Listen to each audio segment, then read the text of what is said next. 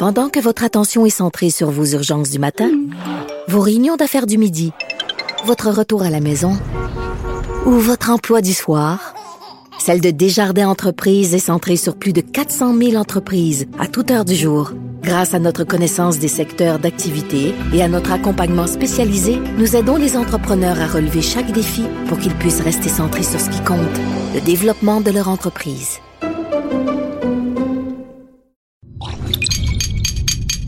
Cube Radio. Elles n'ont pas la langue dans leur poche. Elles disent ce qu'elles pensent sans détour. Une heure de remise en question et de réflexion. Geneviève Peterson. Vanessa Destinée. Les effrontés.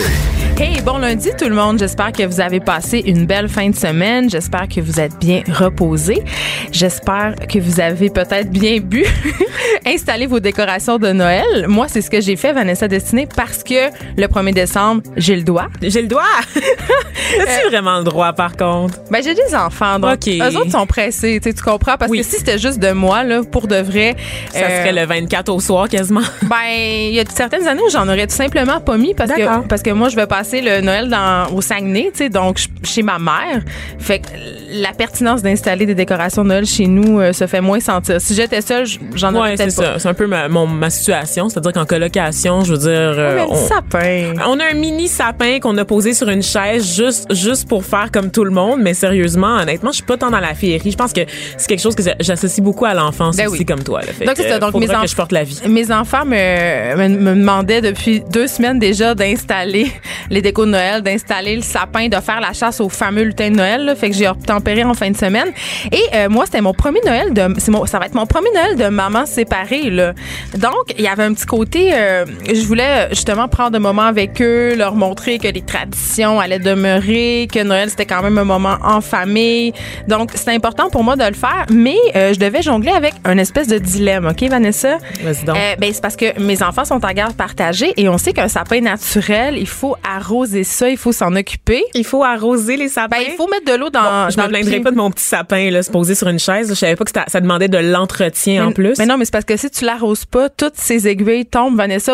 Mais tu mets un tapis? Ou peu, elles peuvent pogner en feu et tu meurs dans un affreux brasier de Noël. Oh mon Dieu, mais ça c'est l'hypochondriaque qui parle encore. Mais non, mais tu mets un petit tapis blanc, là, c'est à ça que ça sert, la fausse neige. Non, moi non. Non, pas du tout. Mon réalisateur me dit que non, pas du tout. Non, c'est pas ça. Il faut s'occuper de nos sapins, Vanessa. Donc j'ai dit là, est-ce que je vais succomber à l'appel du sapin artificiel?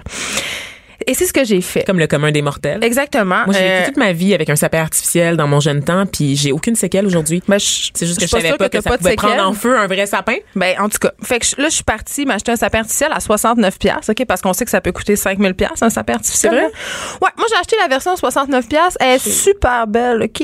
Mais attends, il y a un marché des sapins de Noël. Là, qu'est-ce qui se passe? Là? J'apprends beaucoup trop de choses. Non, mais là, lundi matin, je suis pas prête. Il y a pas aucun marché, là. C'est juste, je suis allée à l'épicerie où on vend toutes sortes d'affaires, dont du linge. Je vais pas nommer l'épicerie, mais tout le monde a compris c'est laquelle.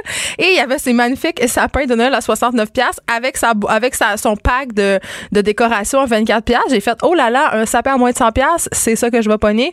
Et là, je me suis en allée chez nous, comprends-tu, on a fait ça toute l'après-midi. Oh, on a mis de la musique de Noël sur YouTube. Je pense qu'il faut pas faire ça, on vole les droits d'auteur. En tout cas, on a fait ça. Ton mode de vie en général, Geneviève. Là, moi, je pense que mon mode de vie est juste pas bien. Aller dans une épicerie où on vend de la bouffe et du linge, c'est une grande surface. Au secours. La prochaine étape, je serai en carte du Costco. Non, je suis pas encore rendue là. Mais j'ai un IntelliFret. Oh, j'ai un IntelliFret. En tout cas, ça, c'est un plat Tupperware qui garde comme les légumes tellement frais longtemps. Mais ça, j'en reparlerai dans une autre émission. S'il te plaît, je suis pas prête pour ça non plus. Mais moi non plus, j'étais pas prête. En plus, c'était un cadeau. Je sais pas comment gérer le fait qu'une personne m'achète un IntelliFret. Il faut vraiment reparler. C'est les nouveaux Tupperware, c'est ça? Mais c'est pas nouveau, là. C'est comme le classique. Là, on n'en parle pas. J'ai dit qu'on n'en parlait pas. Parce qu'on peut parler 10 minutes de l'IntelliFret. Non, fait qu'on a posé les décorations de Noël et là, tout allait bien jusqu'à temps que, étant vraiment un petit peu à bout de mes enfants qui couraient partout dans la maison, j'étais allée aux toilettes puis j'ai lu un petit peu Facebook, j'ai fait « Oh mon Dieu, une paix, 5 minutes de paix ». Et là, Facebook nous écoute, Vanessa, ça c'est pas nouveau. Là. Je suis tombée sur un article tellement culpabilisant, et là, je vais vous culpabiliser à mon tour, OK? En fait, ça disait le village du Père Noël n'est pas au pôle Nord, il est en Chine. Oh, je sais, lourdeur. Je le sais. Et là, j'ai appris, Vanessa, et ça m'a tellement fait sentir mal que 60% des décorations de Noël vendues dans le monde, OK, sont faites dans un petit village en Chine qui s'appelle Wuwu. Je sais pas comment le prononcer. Les lutins, c'est des enfants. Savoir prononcer un nom. Non, c'est pas raciste, là. En tout cas, les lutins ont 8-9 ans, c'est ça que tu es en train de me dire? Les lutins, là, ils ont, je sais pas s'ils ont 8-9 ans, mais c'est surtout des madames et ils travaillent 12 à 16 heures par jour. Ils s'entassent dans des dortoirs. Et il faut savoir que c'est une industrie, l'industrie de la bébelle de Noël, là, pour nous satisfaire, pour nous donner l'impression de passer un temps en famille. Ça représente un milliard de dollars aux États-Unis, là. C'est les importations seulement de Chine, OK? Ça exclut les autres pays, là. On s'entend dessus. Ouais. On en consomme en maudit de la gueule de Noël, là. Puis je sais pas, je suis redescendue en bas, puis la magie de Noël, c'était un petit peu estompée, Vanessa. Fait que t'as mis le feu au sapin? Non. T'as été leur porter? Non, mais sincèrement, je vous pose la question, tout le monde, là, est-ce que ça se peut, des décorations de Noël éthiques, un sapin éthique? Je veux dire, parce que même les marchés de Noël... Ben oui, c'est ça le salon des métiers d'art ou est-ce que les artisans... Ah oui, ben c'est clair, je vais payer ma boule de Noël 25 pièces chaque, mon sapin va me coûter 5 000, c'est vraiment super. Ben finalement, oui, on veut l'atteindre le 5 000, OK. Mais c'est qu'on revient à cette espèce d'affaire de dire que faire attention, c'est un privilège. Tu sais, je pourrais aller m'acheter, c'est vrai, je pourrais commander des décorations de Noël sur Etsy à 3, 4, 5 $ la boule ou la décoration. Mais encore, faudrait-il que je m'assure que les composantes de cette décoration-là sont écologiques, éthiques. Puis le faire livrer, ça coûterait aussi des émissions de gaz à effet de serre. Donc, on s'en sort jamais. Le fameux sapin de Noël là, qu'on achète, le naturel, qui est vendu dans les marchés de Noël, bien, ça exploite aussi les travailleurs. Ça, c'est aussi dire on fait pousser des sapins pour rien, pour les pousser. Tu sais, on sait que ces sapins-là se ramassent sur le bord de la rue, puis que tu sais, c'est. En tout cas, fait qu'il y a jamais moyen. On peut plus avoir du fun. On peut plus. Faut pas trop réfléchir. C'est mon secret, Geneviève. Moi, je pense à rien, jamais. Non, mais pour vrai. Mais je pense que je vais m'y mettre à ton truc parce que je trouve que tout est rendu connoté, tout est rendu un peu lourd. Puis là, je me disais. Criff, même mais oui, j'ai dit criff en ondes avec des F, c'est vraiment une matante. Mais même mes décorations de Noël me font sentir mal. Donc, je me dis, peut-être que la solution, c'est, OK, j'achète ce sapin-là une fois, ces décorations-là une fois, et je vais plus en racheter pour quelques années. Donc. Le passer à ta fille? Pour les générations. Ouais, ça sera dans hashtag décroissance, ça sera dans son héritage, mais honnêtement, vu qu'ils viennent de Wuwu en Chine, je ne pense pas qu'elles vont être si durables. Je te dirais ça, Vanessa. Oh, là, on a le droit. Wow. C'est ça. Hey, ça nous met tellement dans la magie des fêtes. Merci, Geneviève, pour cette dose de culpabilisation en ce lundi matin. Je sais, là, Vanessa Destinée. Le mois de décembre va être très long à notre antenne. Non, mais moi, à partir du 1er décembre, je suis all-in dans la musique de Noël. J'adore ça. Et j'ai très hâte d'écouter Love Actually. Je pense que je l'ai déjà dit à ce micro. Tu l'as déjà dit assez souvent. Je l'ai pas fait encore. Je l'ai pas fait encore. On ne t'a même pas en décembre, tu sais. Je sais. D'accord. Là, Vanessa, on va nous parler d'un sujet grave. Oui, on va sortir un peu de ton foyer puis rebondir un peu sur l'actualité des derniers jours, donc de la fin de semaine. Je parle ici du boxeur, donc d'Adonis Stevenson, qui a été placé là, dans un coma artificiel récemment, donc après avoir perdu là, son match au Centre Vidéotron contre Alexander Vosdik. N'est-ce pas? Bravo. Je l'ai bien prononcé, donc je suis pas raciste. Voilà. Et bon, évidemment, je ris, mais c'est ça. Alors, un état critique, il a été mis KO. Il a pu se relever après le match, mais quelques instants plus tard, en sortant de la douche, il a commencé à avoir des étourdissements. Mais c'est flou tout ça, là. Les versions sont quand même divergentes. Ben, c'est des commotions cérébrales, donc évidemment, les effets se manifestent pas nécessairement immédiatement. Donc, il a vraiment pu se relever du ring et sortir, mais par la suite, il a dû être transporté à l'hôpital. Il s'est évanoui également en chemin. Et pour sa sécurité, les médecins l'ont placé dans un coma artificiel parce que semble-t-il qu'il y aurait des grosses séquelles là, au cou qu'il a reçu. En moyenne, par match, on reçoit 400 coups à la tête là, en boxe. Donc, c'est assez sérieux. Et je veux dire, Adonis Stevenson a 41 ans, il a une longue carrière. Donc, les médecins craignent qu'il y ait quelques séquelles permanentes. Son état s'est stabilisé depuis samedi quand même. Donc, les dernières nouvelles, c'est que c'est stable. Donc, il va pas mourir, là. On ne le sait pas. Il est encore dans le coma. Et je dois dire qu'en regardant un peu ce qui se passait sur les réseaux sociaux, faut dire que Adonis Stevenson, c'est pas le chouchou, hein, c'est pas le favori du public. On le sait, il y a eu beaucoup de démêlés avec la justice. Il a passé 4 ans en prison pour une affaire de pimp et de prostitution. N'ayons pas peur des mots. Ben, c'était une agence d'escorte là qu'il pilotait avec des collègues et cette agence d'escorte là, ben évidemment les filles qui travaillaient étaient un peu maltraitées. Il y a plusieurs qui ont subi des sévices sexuels, d'autres qui ont été battues.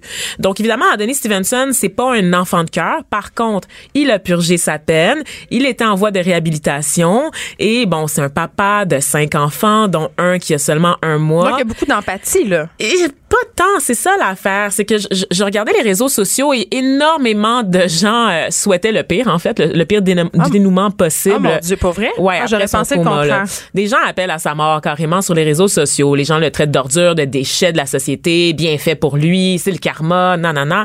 Et je me demande, on a posé cette question-là il y a quelques semaines, jusqu'où on va dans l'empathie pour des gens qui ont fait des mauvaises choses par le passé. Ben, et pas fin. Ben, pas bon. Même si c'est un pas fin, je pense qu'il n'y a personne qui mérite de se faire souhaiter sa mort sur les médias. C'est sûr, mais moi, Vanessa, je rebondirais sur la boxe parce que moi, c'est mon problème. Bon, Adonis Stevenson, c'est une chose, mais la boxe en est une autre qui, pour moi, est plus importante, là. L'entraînement boxe, tu sais, c'est une bonne affaire, l'entraînement de boxe, puis tout ça, mais moi, quand vient le temps du combat de boxe, je veux dire, oui, c'est divertissant, mais n'empêche que c'est quand même, est-ce qu'on est encore à l'époque du bon vieux pain des jeux, là, où des gladiateurs vont se fesser dessus pour le bon plaisir et la catharsis du public? Parce que moi, j'ai quand même un grand malaise à me dire que la boxe, finalement, c'est un peu ça, puis que les gens qui sont dans le ring de boxe, ce sont des gens qui viennent de des milieux défavorisés, qui sont souvent issus de la pauvreté, qui ont eu des histoires de vie difficiles, qui ont souvent trempé. Le mythe Rocky est encore très, très vivant. Qui ont souvent mais c'est quand même vrai, tu sais, qui ont souvent trempé dans la criminalité, puis pendant que des gens bien anti-riches vont applaudir, puis qu'eux se tapent sa gueule, puis mangent des coups, puis se ramassent à l'hôpital. Je sais pas. Ouais. C'est pas mon sport préféré. Je comprends l'élément divertissant parce que veut pas, on regarde ça, tu sais, puis on peut pas s'empêcher de regarder les combats. Moi, tu sais, moi-même, je suis pas fan de boxe, mais si je sais qu'il y a un gros combat important, mettant en vedette un Jean-Pascal, un Adonis Stevenson, back in the days aussi un Lucien Boutet, on regardait ça, tu sais, en famille, parce que bon, on aime un peu ça. On a l'appel du sang facile quand même. Des gens qui condamnent la violence.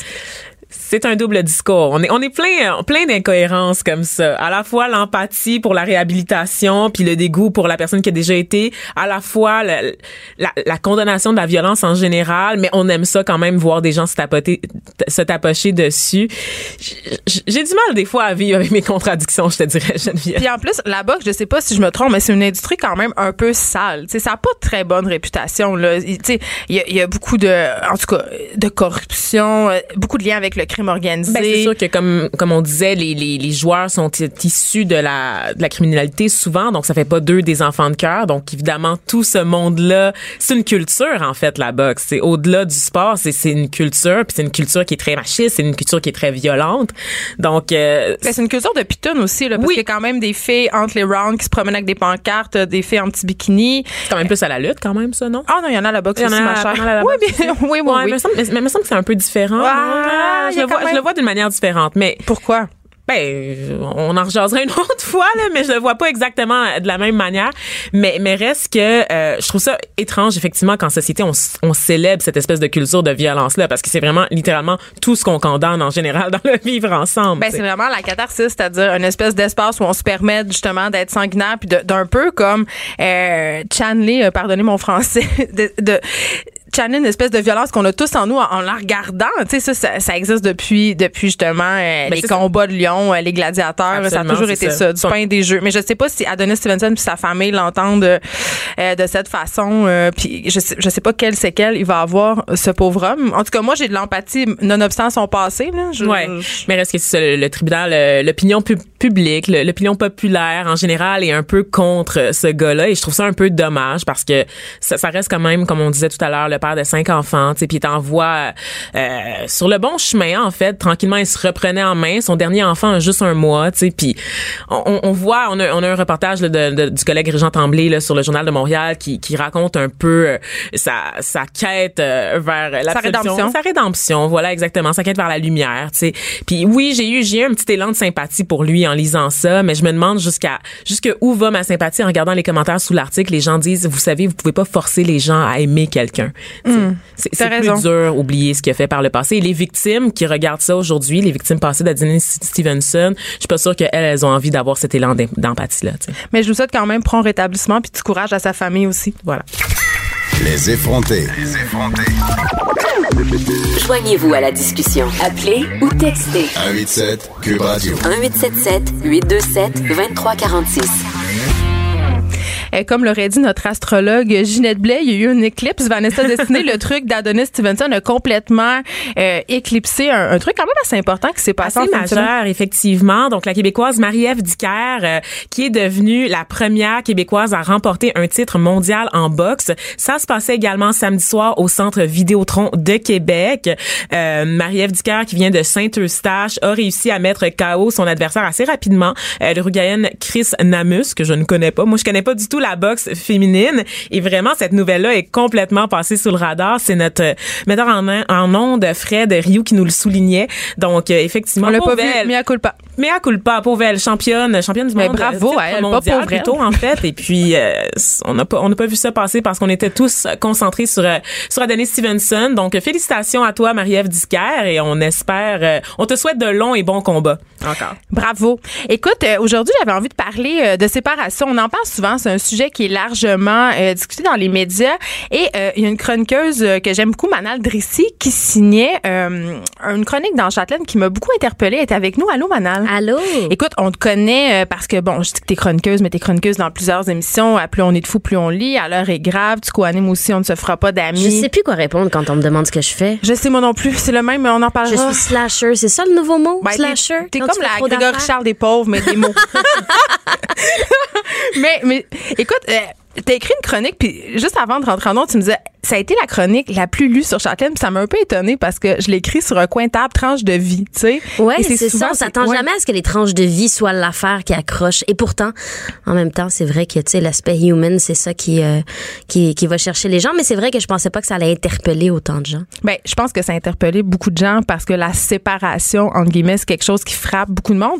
Il y a une enquête qui va se faire aller bientôt, là. Il y a une enseignante de l'Université Laval qui a mis ça sur pied. On va interroger 2000 parents sur les nouveaux modèles de famille et sur la séparation en particulier parce qu'en 2018, il y a 40% des enfants québécois qui vivent la séparation de leurs parents et plus du tiers d'entre eux auront à vivre avec un beau-parent. Et ça, en tout cas, moi, ça me fait sourciller. Puis pour jongler moi-même avec cette situation, je sais pas toujours sur quel pied danser, je sais pas toujours non plus c'est quoi le meilleur modèle. Je sais pas si t'es comme moi, mais est-ce que t'es toujours en train de te demander si tu fais la bonne chose? Ben, c'est clair. Puis je pense qu'on est la génération qui a pas tant de modèles parce que, je veux dire, nos parents, ben, quand il y avait une séparation, c'était pas quelque chose de positif. Tout le monde vivait ça difficilement. C'était mal vu dans la société. Puis là, tu sais, toute ta vie, t'étais l'enfant issu d'une famille qui était séparée, tu sais. Exactement. Alors que notre génération, ben, c'est super courant, les séparations. Mais on n'a pas de modèle vraiment. On n'a pas de pluralité de modèles qui nous montrent les différentes options qu'on a. Fait qu'on le vit quand même comme un échec. Puis quand on veut se sortir de cette idée-là que c'est un échec, ben, on sait pas vraiment vers quoi se tourner. Puis toi, Manal, t'as un fils. Et là, raconte-nous un peu ta chronique pour les gens qui l'ont pas lu parce que moi, ça s'appelle J'habite avec mon ex par choix. Oui, mais en fait, c'est que moi j'ai eu un enfant avec mon ex, mon fils qui a presque 5 ans maintenant, et il y a 2 ans, on s'est séparés, ça allait plus, on a décidé de faire chacun sa vie, chacun son chemin. Fait que j'ai déménagé, je me suis trouvé un appartement, puis moi j'étais donc la belle-mère de sa fille qui était plus vieille. Donc quand on était ensemble, il y avait 2 enfants dans la maison, il y avait sa fille puis il y avait notre fils commun. Fait qu'on s'est séparés, je me suis trouvé un appartement et tout ça, et après un bout de temps, ben mon ex a eu des difficultés dans la vie, puis je me suis proposé de l'héberger le temps que ça passe, le temps qu'il se reprenne en main puis que tout aille bien.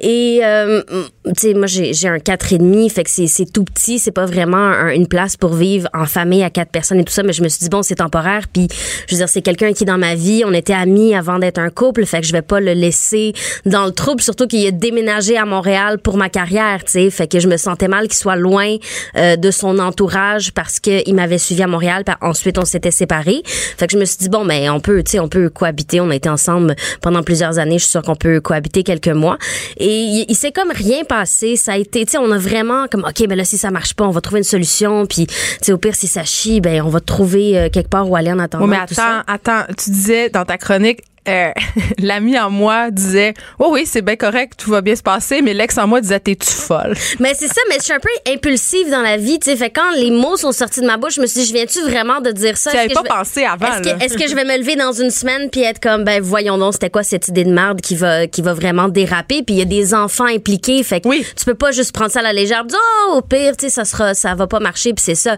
qu'il y a des enfants impliqués, surtout qu'ils ont vécu la séparation, tout ça, fait que tu veux pas leur faire. Mais ton fils n'a jamais pensé que vous alliez revenir ensemble. Comment vous avez fait pour y expliquer tout ça? Ben c'est ça, tu sais, à ce moment-là, un enfant de 4 ans, c'est difficile à expliquer, mais tu lui dis dans les mots qu'il comprend que papa et maman sont pas des amoureux, sont des amis, mais papa, il a besoin d'aide en ce moment, fait qu'on va, tu sais, on va s'arranger, on va vivre sous le même toit pendant un bout de temps, puis après ça, il va reprendre son appartement, puis arrivé au bout des quelques mois, ben on a comme fait, hey, tu sais, il y a pas de drame, il y a pas ça de marche ça bien. Marche donc bien, tu sais. Puis tu le sais, l'horaire quand t'es pigiste, ça des fois ça a pas d'allure, des fois t'as beaucoup de temps dans ta semaine, c'est difficile à gérer. Lui, il travaille de nuit, fait que là en se trouvant un appartement, ben il devait laisser tomber son emploi puis se trouver un autre emploi parce qu'il peut pas avoir une garde partagée en ayant un horaire de nuit. Puis là, on s'est dit comme mais pourquoi on ferait tout ça, puis ça serait plus compliqué pour moi d'être pigiste, puis plus compliqué pour toi de faire ta job, puis trimballer les enfants d'un bar à l'autre alors que ça marche bien. Fait qu'au final, pourquoi pas se prendre un appartement ou une maison assez grande pour vraiment avoir nos vies séparées, mais que les enfants soient sous le même toit. Vous avez déménagé ensemble dans un espace plus grand, Manal, c'est ça que tu me dis? Oui, ben c'est ça qu'on fait, là. Dans 2 semaines, on déménage. Et là là, ouais. Pour vrai? Oui, ben parce que là on était rendu à la date limite de OK là, fallait prendre une décision. Ça fera là. Fait qu'il faut prendre une décision. C'était soit lui partait se trouver un appart, puis là on recommençait la garde partagée tout ça. Puis là je me suis dit ben moi je déménage de toute façon, pourquoi pas?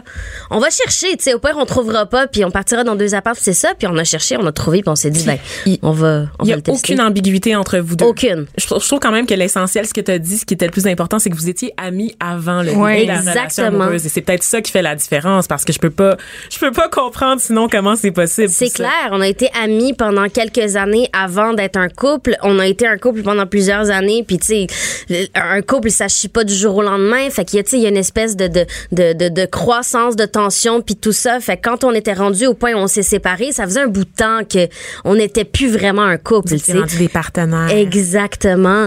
Fait que là, on a comme l'espèce de... Mais c'est ça. Fait que pourquoi pas avoir ce meilleur des deux mondes-là où il n'y a pas d'ambiguïté. On n'est pas un couple. On le sait qu'on reviendra jamais ensemble. Que c'est passé. L'eau a coulé sous les ponts. Okay. Mais on est capable de faire une bonne équipe de parents. Mais là, Manal. Oui. 2 affaires. Oui, dis-moi. Parce que moi, je vis exactement... Je le sais, mais tout le monde se pose la même question, là.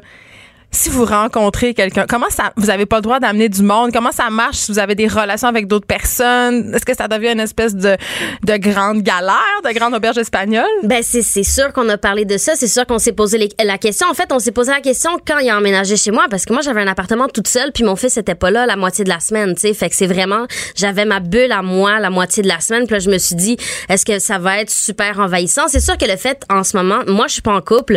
Lui, il est pas en couple. Ce que je fais pendant 6 jours de garde des enfants, ça le regarde pas et vice-versa. Fait qu'on s'en mêle pas, mais c'est pas non plus un sujet de tension. Mais tu sais, moi, je suis comme née sans le gêne de la jalousie dans la vie, comme okay. Même en couple, même avant ça, je sais pas ressentir ça. Fait que c'est sûr que ça aussi, ça change quelque chose. Mais l'idée, c'est qu'on se dit... Le jour où il y a une ambiguïté, le jour où il y a un malaise, le jour où quelqu'un est pas bien, ou tu sais, tu rencontres quelqu'un, puis là, c'est le grand amour, puis dans 1 mois, tu vas emménager avec, ben c'est ta vie. Ça on va en parler. Mm-hmm. Puis on va, tu sais, je me suis dit, si on a réussi à mettre fin à une relation de couple impliquant des enfants, sans que ce soit la galère, sans qu'il y ait de drame, ben on devrait être capable de mettre fin à une colocation de manière adulte et responsable. On devrait être capable de dire, hey, je pense qu'on a vraiment exploité ce modèle-là au maximum pour notre situation, puis que là, il serait temps de passer à autre chose puis de faire les choses autrement. Puis il y a aussi que les enfants vont vieillir, fait que là, c'est plus facile d'organiser une garde partagée puis tout ça. Fait que, tu sais, on y va un peu comme ça vient, puis on en parlera s'il y a un malaise rendu là. Mais Parlant de garde partagée, parce que là, bon, t'avais la garde partagée de ton fils, donc t'avais ce qu'on appelle un break. Pendant qu'il était pas là, tu sais, ce qui est quand même assez, on en a parlé ça à l'émission, est-ce que la garde partagée, c'est le meilleur des deux mondes? Moi, personnellement, en ce moment, je trouve que oui. Mais après ça, toi, concrètement, parce que là, lui, il est revenu, est-ce que, parce que là, t'as plus la garde partagée, qu'est-ce que tu fais quand les enfants sont sous ta garde, mais que t'es chez vous quand même? Ouais, c'est sûr qu'il y a ça. T'as moins de temps vraiment tout seul. Honnêtement, moi, ça m'a vraiment poussé plus à avoir une vie sociale parce que j'ai tendance à être une ermite.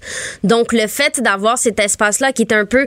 J'avais écrit dans l'article, je pense que ça a été édité après ça par Châtelaine, mais que moi, je considère un peu que la maison est aux enfants. Puis, tu sais, on tourne un peu autour d'eux. Fait que oui, il y a ça, le fait que la maison est jamais vide, mais en même temps, oui, c'est le fun d'avoir la garde partagée, mais c'était pas un assez gros désavantage pour que je fasse comme, hey, non, ça marche pas, parce que d'un autre côté, il y a des fois où j'avais la garde partagée puis mon fils me manquait. Il y a des jours où, quand je l'avais sous ma garde, ben c'était les jours où je travaillais beaucoup, fait que je le voyais presque pas, puis là, il repartait chez son père, puis je le voyais pas encore. Fait que ça permet une certaine flexibilité aussi. Ça permet que je peux rentrer à 11h le soir, puis quand même aller lui donner un bec pendant qu'il dort, tu sais. Puis moi, je suis fascinée par ton histoire, la perception autour de vous. Est-ce que vous êtes un peu des freaks? Est-ce que vous êtes des granoles? Vous avez l'air de vivre dans une commune? Comment c'est sûr que tout le monde pense que vous êtes des polyamoureux échangistes. Oui, c'est clair que tout le monde pense que dans le fond, on est ensemble, mais que puis là, tu sais, il faut qu'on le répète, non, il y a vraiment pas d'ambiguïté, on est plus amoureux, c'est fini, ça fait 2 ans que c'est fini. Les gens le voient, je pense que ça surprend, c'est ça la première réaction, c'est comme ah. Puis là, tu vois qu'il y a une moitié de jugement, une moitié d'incompréhension. C'est comme, est-ce que c'est un plan qui va mal aller et qui va mal tourner éventuellement?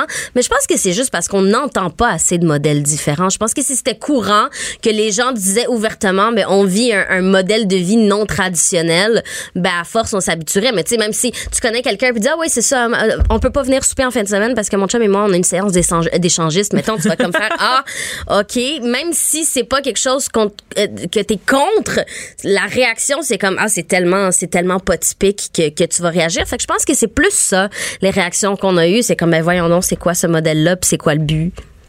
Tu restes avec nous, Manal Drissi, on va continuer cette discussion fascinante avec sur les nouveaux modèles familiaux. Restez branchés. De 9 à 10. Geneviève Peterson. Vanessa Destinée. Les effrontés. Toujours avec Manal Drissi, Manal qui est chroniqueuse, qui est future auteure, Manal aussi. Tu nous as pas parlé de ça, petite cachotière. T'écris un livre? Toujours, depuis toujours, puis il finira jamais. C'est comme ça que je me sens en ce moment. Tout le monde écrit un livre, c'est très drôle. J'écris un livre depuis l'enfance, j'espère le publier avant ma mort. Bon, on va te le souhaiter. En tout cas, moi, j'aurais très hâte de le lire. On parlait des problèmes d'argent. Tu disais, j'ai invité mon ex à venir habiter chez nous parce qu'il traversait une période difficile dans sa vie. Et tout le monde te connaît pour tes statuts fleuves assez longs, mais fort pertinents, qui suscitent beaucoup de réactions. Par ailleurs, t'es suivi par presque 20 000 personnes sur Facebook seulement. Et t'as fait un statut, ça fait déjà un petit bout, puis on avait voulu t'inviter à ce moment-là, je m'en rappelle, sur ton rapport à l'argent. Ouais. Ça m'avait particulièrement interpellée. T'avais dit quelque chose comme... Puis là, c'est pas les vrais chiffres, tout le monde, là, mais on va donner une figure, là. L'année passée, j'ai fait comme 17 000 $ dans l'année, puis cette année, j'ai fait 17 000 $ en un mois. Oui, quelque chose comme ça. C'est arrivé très rapidement. Puis en fait, moi, ce que je voulais que les gens tirent de ça, c'est à ce moment-là, quand j'écrivais ce statut-là, mon niveau de vie avait aucunement changé, dans le sens que le même petit appartement, la même petite auto, le même petit rythme de vie, je me payais pas plus de voyages, rien de ça. Mais la tranquillité d'esprit qui vient avec le fait de se coucher le soir sans se demander comment tu vas payer ton loyer demain, comment tu vas emmener ton enfant à la garderie avec pas d'essence dans ton auto, comment tu vas faire pour acheter un repas pour le soir, cette espèce de poids-là, qui est une charge mentale énorme, ben c'est plus là quand t'as de l'argent dans ton compte puis que tu sais que tu vas être correct. Donc, c'est pas nécessairement une question de niveau de vie ou de mode de vie, mais vraiment juste une question d'être capable de subvenir à tes besoins sans que ça affecte ta santé mentale, ta santé physique, ta vie sociale, que tout, finalement, devient une histoire d'argent. Parce que toi, t'as traversé des bouts un peu tough, là. Tu parlais de créanciers qui t'appelaient, qui te harcelaient. Mais c'est ça, tu sais, moi, j'ai vécu... En fait, j'étais pigiste, je me suis séparée, je suis devenue une pigiste monoparentale. Donc, à ce moment-là, tu sais, ton revenu, tu sais jamais. Ça se peut que ce mois-ci, tu fasses pas d'argent, même si t'as fait plein de contrats, parce qu'il y a personne qui te paye maintenant. Fait qu'il faut que, t'attendes. Puis moi, en janvier 2018, pour vrai, je me suis dit, en décembre 2018, j'en vis ou c'est fini. Soit je vis décemment de ce que je fais, ou je ne le fais plus, je change carrément de métier parce que c'était trop difficile d'être dans cette insécurité-là. Visiblement, ça va bien, donc finalement, je vais rester. Merci. Tu ton livre aussi. Hein? Ouais. C'est ça. Bon, pour donner un dernier grand coup. Mais qu'est-ce que tu réponds aux gens qui disent que tu as juste à mieux gérer ton argent? Parce que c'est quelque chose qu'on se fait beaucoup dire quand on est pigiste. Gère-toi. Ben, il faut que tu en aies pour le gérer. C'est la base. Si tu n'as même pas assez d'argent dans un mois pour payer tes besoins de base, tu peux pas en mettre de côté pour le mois prochain. C'est vraiment, vraiment la base. Puis même quand on parle de gens qui n'ont pas beaucoup d'argent puis là, qui vont dans les grandes dépenses, c'est parce que tu ne peux pas, comme être humain, travailler 40, 50, 60 heures semaine, courir après l'argent toute la semaine, avoir le stress de la vie familiale et tout ça, pour finalement ne jamais te gâter. Il y a ça aussi, tu sais, il y a l'espèce d'effet de je vis pour payer des factures, ce qui finalement t'emmène à être en dépression, fait que c'est pas mieux. Mais oui, on a un problème de connaissance financière, on sait pas comment gérer notre argent, c'est pas quelque chose qu'on apprend à l'école. On est analphabète financièrement. On est absolument analphabète financièrement et c'est pas les institutions financières qui vont nous montrer comment ça marche parce que c'est tellement à leur avantage qu'on le sache pas puis qu'on mette notre argent, tu sais, à 2% d'intérêt, ce qui est moins que l'inflation. Est-ce qu'on parle de l'impôt? Est-ce qu'on parle quand on appelle à l'impôt puis comme travailleur autonome pigiste, on essaye de se faire expliquer des choses? C'est absolument incompréhensible. La maison des fous. Mais c'est incompréhensible. Il y a personne qui peut comprendre ça à part un comptable professionnel agréé. Et même encore. Mais c'est ça, c'est comme le droit dans le fond. Le droit est tellement compliqué que tu as besoin d'un avocat pour te représenter parce que lui comprend ça. Mais l'argent, c'est un peu la même chose, sauf qu'on n'a pas vraiment, même les gens, donc les conseillers financiers travaillent pour les institutions bancaires qui ont intérêt à ce qu'on ne sache pas faire fructifier notre argent. T'sais. Et à vendre des produits de cette institution. Tu disais dans un numéro d'humour que tu as fait que les vrais pauvres, ce sont les riches. Et ça m'avait beaucoup fait sourire. Vas-y donc. En fait, je disais, tu sais, moi, je sais pas pour vous, mais moi, j'ai pas le temps d'intégrer d'anciens riches à la société parce que ils vivent tellement une vie qu'on peut même pas commencer à imaginer. Puis là, je me dis, eux, ils considèrent qu'ils ont l'indépendance financière puis l'autonomie et tout ça, alors que ça prend beaucoup de gens pour gérer une personne riche. Ça prend beaucoup de gestion. Et si du jour au lendemain, ces personnes-là perdent toutes les béquilles qui leur permettent de pas vraiment fonctionner en société, d'avoir des gens qui font tout pour eux, mais comment ils font pour se débrouiller? Comment on va faire pour que ça fonctionne bien, pour que ça roule? Fait que c'est peut-être eux, les une bonne victimes. Idée de télé-réalité. C'est ça. Moi, je veux pas que les riches perdent leur richesse parce que j'ai pas le temps. Ça serait vraiment difficile à gérer. Est-ce que tu penses qu'on a un rapport tordu à l'argent au Québec? Parce que maintenant que tu fais partie des privilégiés, c'est-à-dire t'es pas riche, mais non, je suis pas riche, mais je suis pas pauvre. Tu te demandes plus comment payer ton bill d'hydro, ce qui est quand même un énorme privilège. Oui, effectivement. C'est quoi notre problème avec l'argent au Québec? Le problème avec l'argent, mais tu sais, on a-tu une heure? Ben vas-y, on a un petit peu de temps, Mais moi, tu sais, l'espèce d'idée de nez pour un petit pain, ça vient me chercher, ça me dérange, pourquoi, tu sais. Puis tout le monde, 100% des Québécois veulent gagner à la loto, mais tout le monde juge les riches. Gagner de l'argent sans travailler. C'est ça, c'est une espèce de paradoxe de, on veut gagner de l'argent sans travailler, mais même les gens qui ont fait leur fortune en travaillant, on est comme, ils ont sûrement crossé quelqu'un pour se rendre là. On fait pas des millions en étant honnête et de la pensée populaire. Exactement. Oui, on a une relation tordue, on a une relation très tordue à l'argent parce que tout nous pousse à dépenser, tout nous pousse à consommer sans arrêt. Puis en même temps, on le sait que c'est mal. Fait que je pense que même nous, à l'intérieur, on le sait pas c'est quoi notre relation à l'argent. On sait pas, tu sais, on est comme on en a pas besoin pour être heureux, il y a d'autres affaires, mais tu sais, si quelqu'un te propose 100 000, ça change pas le monde. Ça change le monde en maudit. Justement, ta définition du succès maintenant, que tu t'en tires mieux financièrement, ça a l'air de quoi aujourd'hui, ta définition du succès? Mais je pense que ça a changé mon approche à mon métier parce que c'est sûr que quand t'as pas une scène dans ton compte, peu importe à quel point un projet est intéressant, tu vas d'abord regarder combien ça paye, dans quel délai. Ah non, ça c'est mal, on le fait parce qu'on aime ça. Puis c'est ça, oui, quand t'as une vocation. Ouais. Fait que c'est sûr que ça change dans ce sens-là. Il y a plus de choses que je vais considérer, même si je suis comme, ça paye pas, mais c'est pas grave, ça a tellement l'air le fun, chose que je me serais jamais dit il y a un an, tu sais. Mais je pense que c'est vraiment juste ça. Ça a pas tant changé ma relation au succès, mais ça a changé la façon dont je prends mes décisions. Ou tu sais, des fois, là, juste acheter quelque chose et acheter la meilleure qualité qui va durer longtemps à la place d'acheter celui qui est le moins cher, que tu le sais que dans 2 mois, il va être scrap. Ça revient à nos discussions sur les choix écologiques. Le privilège. Mais le privilège de pouvoir faire des choix responsables. Et le privilège de pouvoir dire non. Oui, aussi. Parce que ça... c'est absolument un privilège qu'il faut avoir de l'argent pour l'avoir, là, tu sais, c'est... Oui. C'est quoi la contrepartie de tout ça maintenant que, justement, t'es plus aisé financièrement? Est-ce que tu vois que le rapport des gens ont changé par rapport à toi? Ou c'est quoi la différence la plus marquante pour toi? Je pense pas qu'il y a de changement parce que, justement, j'ai pas changé de mode de vie. Fait que je pense que même autour de moi, ça se remarque pas. Puis je pense que si j'avais jamais fait ce statut-là, personne l'aurait su. Tu sens pas le cash sauf à ma gérante, là. Non, c'est ça. Mais il y a personne qui l'aurait su, puis ça paraît pas, puis c'est pas, je veux dire, j'étais pas de cette personne-là, de ces personnes-là qui, puis je juge pas ça non plus, mais qui aspirent à avoir de l'argent pour vivre une espèce de vie de grandeur. Moi, je voulais pas ça, je voulais juste ne pas avoir à m'inquiéter de l'argent. Mmh. Mais en même temps, je m'en voudrais t'avoir ici. Tu sais, tu parles, tu fais beaucoup de statuts où tu te dévoiles justement parce que effectivement, t'étais pas obligé de dire j'ai vécu dans la précarité, t'es pas obligé de dire je vis avec mon ex. Fait que moi, je t'admire pour ça, pour ton côté un peu décomplexé, puis tu parles des choses aux gens, des tabous aussi, des choses qu'on n'a pas envie. Ouais. Mais t'es aussi victime beaucoup sur les médias. Tu sais, tu t'exposes, tu prêtes le flanc. Je m'en voudrais t'avoir ici sans te parler de la question un peu du racisme parce que t'en es souvent victime. En tout cas, moi, je vois ça aller sur les médias sociaux. Comment tu navigues là-dedans, toute cette espèce de haine-là envers les personnes racisées? Je pense qu'à la base, je suis inconsciente. Dans le sens que, tu sais, il y a beaucoup de choses que, justement, c'est de l'impulsivité. Je le mets dans l'univers, puis après ça, je regarde qu'est-ce qui va arriver, puis c'est pas toujours ce qu'on veut, puis c'est pas toujours positif. Mais il y a tellement de commentaires, il y a tellement de gens qui me contactent pour me dire, moi, j'oserais jamais dire ça, mais merci d'en parler, que juste ça, tu sais, juste le fait de pouvoir mettre des mots sur des choses. Tu sais, je le sais que j'ai une facilité avec les mots, et c'est quelque chose que j'ai depuis longtemps, et moi, je m'accroche, j'ai besoin de ça. Donc, si cette chose sans quoi je peux pas vivre peut aider d'autres gens, mais pourquoi pas? Et si après ça, ça met en lumière des comportements racistes ou des commentaires racistes, ben, c'est ça la réalité, puis ça sert à rien de la cacher, c'est ça qui est ça.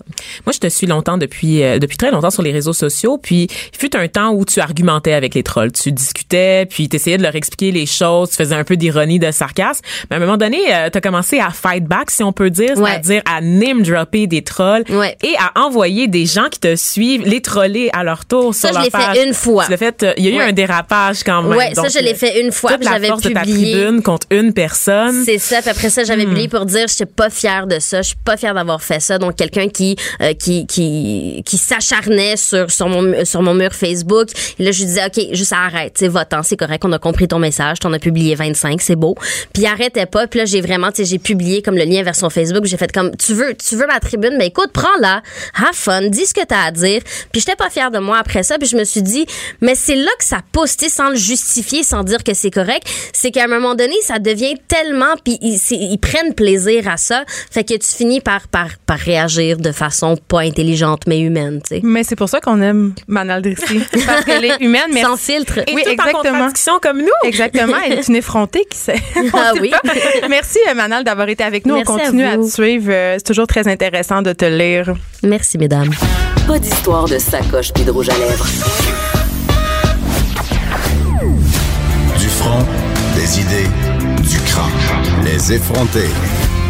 On parle des crises de relations publiques auxquelles doivent faire face de plus en plus les grands noms de la mode avec justement l'avènement des médias sociaux, la portée des influenceurs. Et pour nous parler de tout ça, on a avec nous Julie Buchinger, notre préférée. Allô, Julie. Allô. Qui est rédactrice en chef chez Elle Québec et Clin d'œil. Et là... diverses controverses, ça rime, dans le milieu de la mode ce week-end. Il y en a eu, en fait, il y en a une qui est hyper représentative de ce mouvement-là, qui date pas précisément de la fin de semaine passée, mais qui a eu nombreux rebondissements. Vous devez connaître le designer italien Dolce & Gabbana, qui est une maison de luxe, qui font des vêtements, c'est ça. On faisait des blagues sur les t-shirts à $800, mais oui, c'est une chose. Les aussi, là. Et j'ai porté Light Blue tellement longtemps. Ah, tout le monde le porte. C'est ça. Ça, ben ça, les parfums puis le maquillage pour les designers, ça leur permet d'atteindre les gens comme nous qui n'avons pas les moyens. C'est ça, exact. Les pauvres. Donc, je fais moi-même aussi partie. Et donc, Dolce & Gabbana prévoyait faire un show à Shanghai, en Chine. Et pour faire la promotion de ce show-là, ils ont publié 3 vidéos YouTube où on voit une femme chinoise qui utilise ses baguettes pour manger des mets italiens. Donc, il y en avait une avec une pizza, un cannoli, et il y avait du spaghetti. et évidemment, elle n'arrivait pas à manger les mets italiens avec ses baguettes. C'est quoi le problème? Mais c'était... Les spaghettis, c'est ça. Quand même, ça doit bien se manger. Non, puis le voice-over, donc la voix hors caméra qui accompagne ça, par exemple, elle devant son cannoli, puis là, elle essaye de le manger, mais il est beaucoup trop gros, puis le gars, il dit genre, quoi, est-ce que c'est trop gros pour toi? Oh! C'est comme... On est comme allé un peu trop loin dans la blague puis le stéréotype. Et là, évidemment, il y a eu un énorme backlash sur les réseaux sociaux. Les gens ont été appelés à boycotter la marque. Bon, encore une fois, c'est à cause de l'allusion à la fellation? À cause de l'allusion, à cause du fait qu'on représentait les Chinois de manière stéréotypée, qu'on riait de leur... c'est ça. Parce qu'on associe aux petits membres des hommes chinois, n'est-ce pas? Oui, tout à fait. Puis que c'est de mettre une Chinoise qui mange avec ses qui est pas capable de manger un mets italien avec ses baguettes. Bon, c'était un peu ridicule. Oui. C'est ça. Et je pense que c'était maladroit. Ils ont pas eu le mémo. Non, c'est ça. Puis bon, il y avait déjà fait une campagne aussi il y a quelques années où on voyait des mannequins avec des vêtements, donc Dolce & Gabbana, qui étaient comme apposés à des scènes de la vie quotidienne chinoise, mais qui se voulaient encore une fois un peu datées, un peu stéréotypées et tout ça. Donc, les gens en Chine, ça n'a pas passé. La Chine, c'est quand même 1,3 milliard de personnes. Un gros marché, dont de nouveaux riches, hein? De nouveaux riches. Grosse classe moyenne. C'est pas tout le monde qui travaille dans les usines. Du Dolce & Gabbana. Absolument. Pas juste le parfum cette fois. Hein, oui, vraiment, oui. Le chandail à 800$. Oui, oui, il y a beaucoup de jeunes Chinois qui sont très friands. C'est le tiers du marché mondial des biens de luxe, la Chine. Donc, tu veux comme absolument pas te mettre ces gens-là à dos. Je pense que ça prend un peu plus de sensibilité. Donc, évidemment, on a boycotté. Il y a plein de sites web qui vendaient leurs vêtements, qui ont retiré les produits de leur site web et le show a été annulé. Parallèlement à ça aussi, il y avait une discussion. Il y a Stéphano Gabbana qui aurait parlé des Chinois comme d'une espèce de mafia ignorante sur son Instagram. Mais je me dis, il devait être en état d'ébriété, là, ça se peut comme pas. Évidemment, lui, il a dit que son compte avait été hacké. L'excuse classique. Mais oui, c'est ça. Les pirates chinois. Ben oui, c'est sûr, exactement. Quelle malheureuse coïncidence, quelques jours avant le show. Mm. Et donc c'est ça, le défi a été annulé et ils ont fait une vidéo dans laquelle ils devaient, parce que c'est un couple de designers, qui devaient s'excuser. C'était un exercice assez pathétique. Est-ce que c'est pathétique. Too much, Julie? Est-ce que, je veux dire, d'avoir annulé tout ça à cause de cette controverse-là? Parce que c'est pas, on s'entend, là, dans ma tête, à moi, c'est grave, mais c'est pas non plus rien pour écrire à sa mère, là. Est-ce que c'est rendu que les médias sociaux nous rendent un peu frileux, puis les marques reculent justement parce qu'ils sont un peu dans ce climat de peur? Moi, j'allais dire, depuis quand les excuses, c'est plus suffisant, en fait? C'est ça. Pourquoi on annule tout? Ouais, ben, je pense que, évidemment, c'est comme t'as raison, les médias sociaux donnent une espèce de portée incroyable à ce genre de controverse. C'est récupéré. Il y a aussi... Monté en épingle. Ouais, tout à fait. Mais après ça, c'est sûr que c'est très, très... Tu sais, on a beaucoup parlé d'appropriation culturelle récemment et cette question-là est super, super délicate, puis on peut pas faire de blague avec ça. Puis je pense que c'était maladroit de la part que ces designers-là fassent à la limite des blagues de mauvais goût, OK, mais ils ont quand même toute une équipe de relations publiques derrière eux qui devrait quand même les aviser. Qui aurait dû lever le petit drapeau pour dire que peut-être que ça allait mal passer. C'est ça, c'est un peu délicat. Après ça, c'est sûr que, tu sais, on a vu, bon, hier, c'était le défilé Victoria's Secret à la télé. Bon, plus regardé que le Super Bowl. Oui, tout à fait. Est-ce qu'on aime ou on n'aime pas? Moi, c'est dans 180 pays, les filles, hein, juste vous dire. Oui, c'est fou, hein. Puis moi, et puis il y a eu une controverse autour du fait que le directeur du marketing avait dit qu'il n'y avait pas l'intention d'inclure des mannequins transgenre dans son défilé. Puis là, ça crée toute une espèce de controverse. Alors que, et puis oui, je comprends les valeurs d'inclusion puis d'authenticité, mais si tu veux de l'authenticité, tu te tournes pas vers une compagnie comme Victoria's Secret qui vend des strings en dentelle depuis c'est ça son ADN, c'est ça son branding, c'est ça son produit. Mais en même temps, tout le monde peut changer. Ben, tout à fait, mais encore une fois, tu sais, c'est un peu, si on veut faire un parallèle avec le débat Dolce & Gabbana, tu grave qui nous disent moi j'ai pas l'intention de le faire, mais Rihanna le fait avec sa collection de sous-vêtements. Je pense que qu'est-ce qui est grave dans le cas de Victoria's Secret en particulier, ça a été le fait que les gens ont émis des malaises, que sur les médias sociaux on a parlé du fait que les femmes aimeraient avoir d'autres modèles, aimeraient avoir d'autres choses et que la marque leur a répondu en leur disant non. Ouais, je pense que le malaise, il est plutôt là parce qu'après ça, je crois que moi comme consommatrice de lingerie et tout, puis comme féministe, j'ai pas vraiment de problème à ce que Victoria's Secret me présente des mannequins Adriana Lima. Oui, Cocassin de 6 pieds 2, 110 livres. S'ils me présentent aussi autre chose, et si j'ai l'impression d'être entendue comme consommatrice, c'est-à-dire si j'ai l'impression qu'on peut m'offrir autre chose qu'un push-up bra pour me ramasser les totons en bas du menton, là, ça, je pense que le malaise Victoria's Secret, il est là. Il est dans dans le fait que cette compagnie-là ne nous a pas entendus et persiste et signe. Puis d'ailleurs, ils ont changé de PDG parce que les ventes sont en chute libre. Ça va pas bien, Victoria's Secret. Là. Ouais, leur positionnement est... C'est un vieux modèle d'affaires. Oui. On est plus dans la consommation responsable, dans la consommation éthique, dans la consommation représentative. Ouais. Maintenant, je pense que l'image de la boule a changé. Oui, l'image de la boule a changé, absolument. Ils veulent pas. On dirait que même l'industrie de la mode doit un peu se plier à ces principes-là de justice sociale. Je pense qu'on est rendu tellement ailleurs, puis que le vieux marketing des années 90, où est-ce qu'on nous vend du rêve, puis des poupounes, genre en string à grelot, c'est plus ça. C'est drôle parce que dans les années 80, c'est une compagnie qui existe quand même depuis la fin des années 70, mais ils ont connu leur âge d'or effectivement dans les années 90 quand ils ont commencé à faire leur show. Avec les super mannequins. Oh my God, Naomi Campbell en tête. Et donc, à l'époque, c'était un peu un ovni d'avoir un show de runway, là, de défilé, ça dure genre 2 minutes, là, tu sais. Puis ça, c'est 42 minutes, c'est formaté évidemment pour la télé. Et puis, ils ont quand même très tôt fait preuve d'une certaine ouverture sur, ils ont beaucoup de, il y a Tara Banks, Naomi Campbell, il y avait plein de filles de noirs, chinois, était, c'est ça, sur la diversité raciale à l'époque. Et ils ont toujours intégré des filles de de tous les horizons, mais correspondant à un certain standard. Correspondant physiquement à un certain standard, tout à fait. Mais ils ont sorti une Gisèle Bundchen de la pauvreté, certains, par contre, là, qui était dans les favelas au Brésil. Mais ils ont refusé Bar Raffaelli, ils ont demandé de perdre du poids. Ouais. Par ailleurs, c'est vrai que leurs mannequins ont souvent été considérés par les maisons de comme rondes, parce qu'elles sont super athlétiques, ces filles là, c'est vraiment, ils ont de la cuisse, ils ont des abdos, ils ont des faux seins. Non, ils ont des vrais seins là, la façon que ça gigote quand qu'elle marche là, c'est du vrai, c'est de la vraie boule. Je pense que t'es pas au fait beaucoup des chirurgies mammaires nouvelles. Je pense qu'au contraire, Geneviève, je suis pas mal au fait, plus que tu penses. Hey, mais les filles, pour vrai, je me disais est-ce que écoutez le défilé Victoria's Secret, c'est une affaire de gars. Moi, dans ma tête, je me disais les gars, ils regardent ça en bavant. Mais non. Hein? La majorité de l'auditoire est féminine. Ben voyons donc. Ouais. Oui. Je pensais que c'était une affaire de gars comme le Super Bowl. Oui, les gars s'installaient avec leur bucket de Barry du Kentucky, puis qui regardaient les filles sans le les doigts. De vue-là, on peut s'interroger sur, tu sais... On n'est pas cohérent. Mais non, c'est ça. Dans le fond, on est fasciné par ça, puis l'auditoire est, c'est ça, majoritairement féminin, puis nous autres, c'est ça, c'est pas l'hétérosexuel lambda, le gars qui regarde ça, ça ne l'intéresse pas tant que ça, a priori. Non, regarde les images sur le site. Je suis flabbergastée. Ouais. Parce que quand tu vas chez Victoria's Secret, maintenant, on a des boutiques à Montréal. Tu sais, il y a tout le temps, à l'intérieur du magasin, il y a tout le temps des images de défilés, tu sais, sur des écrans géants un peu partout à côté de la caisse.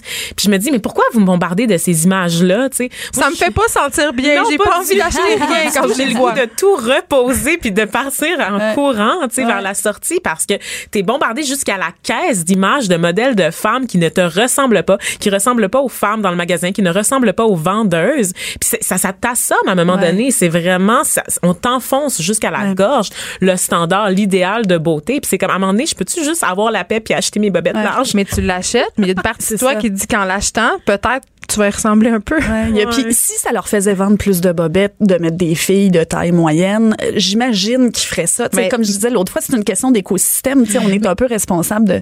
Mais on le voit avec Aerie, par exemple, la marque de lingerie de American Outfitters, je crois, qui, dans les dernières années, a beaucoup mis l'accent sur des modèles très diversifiés, des filles normales, des filles...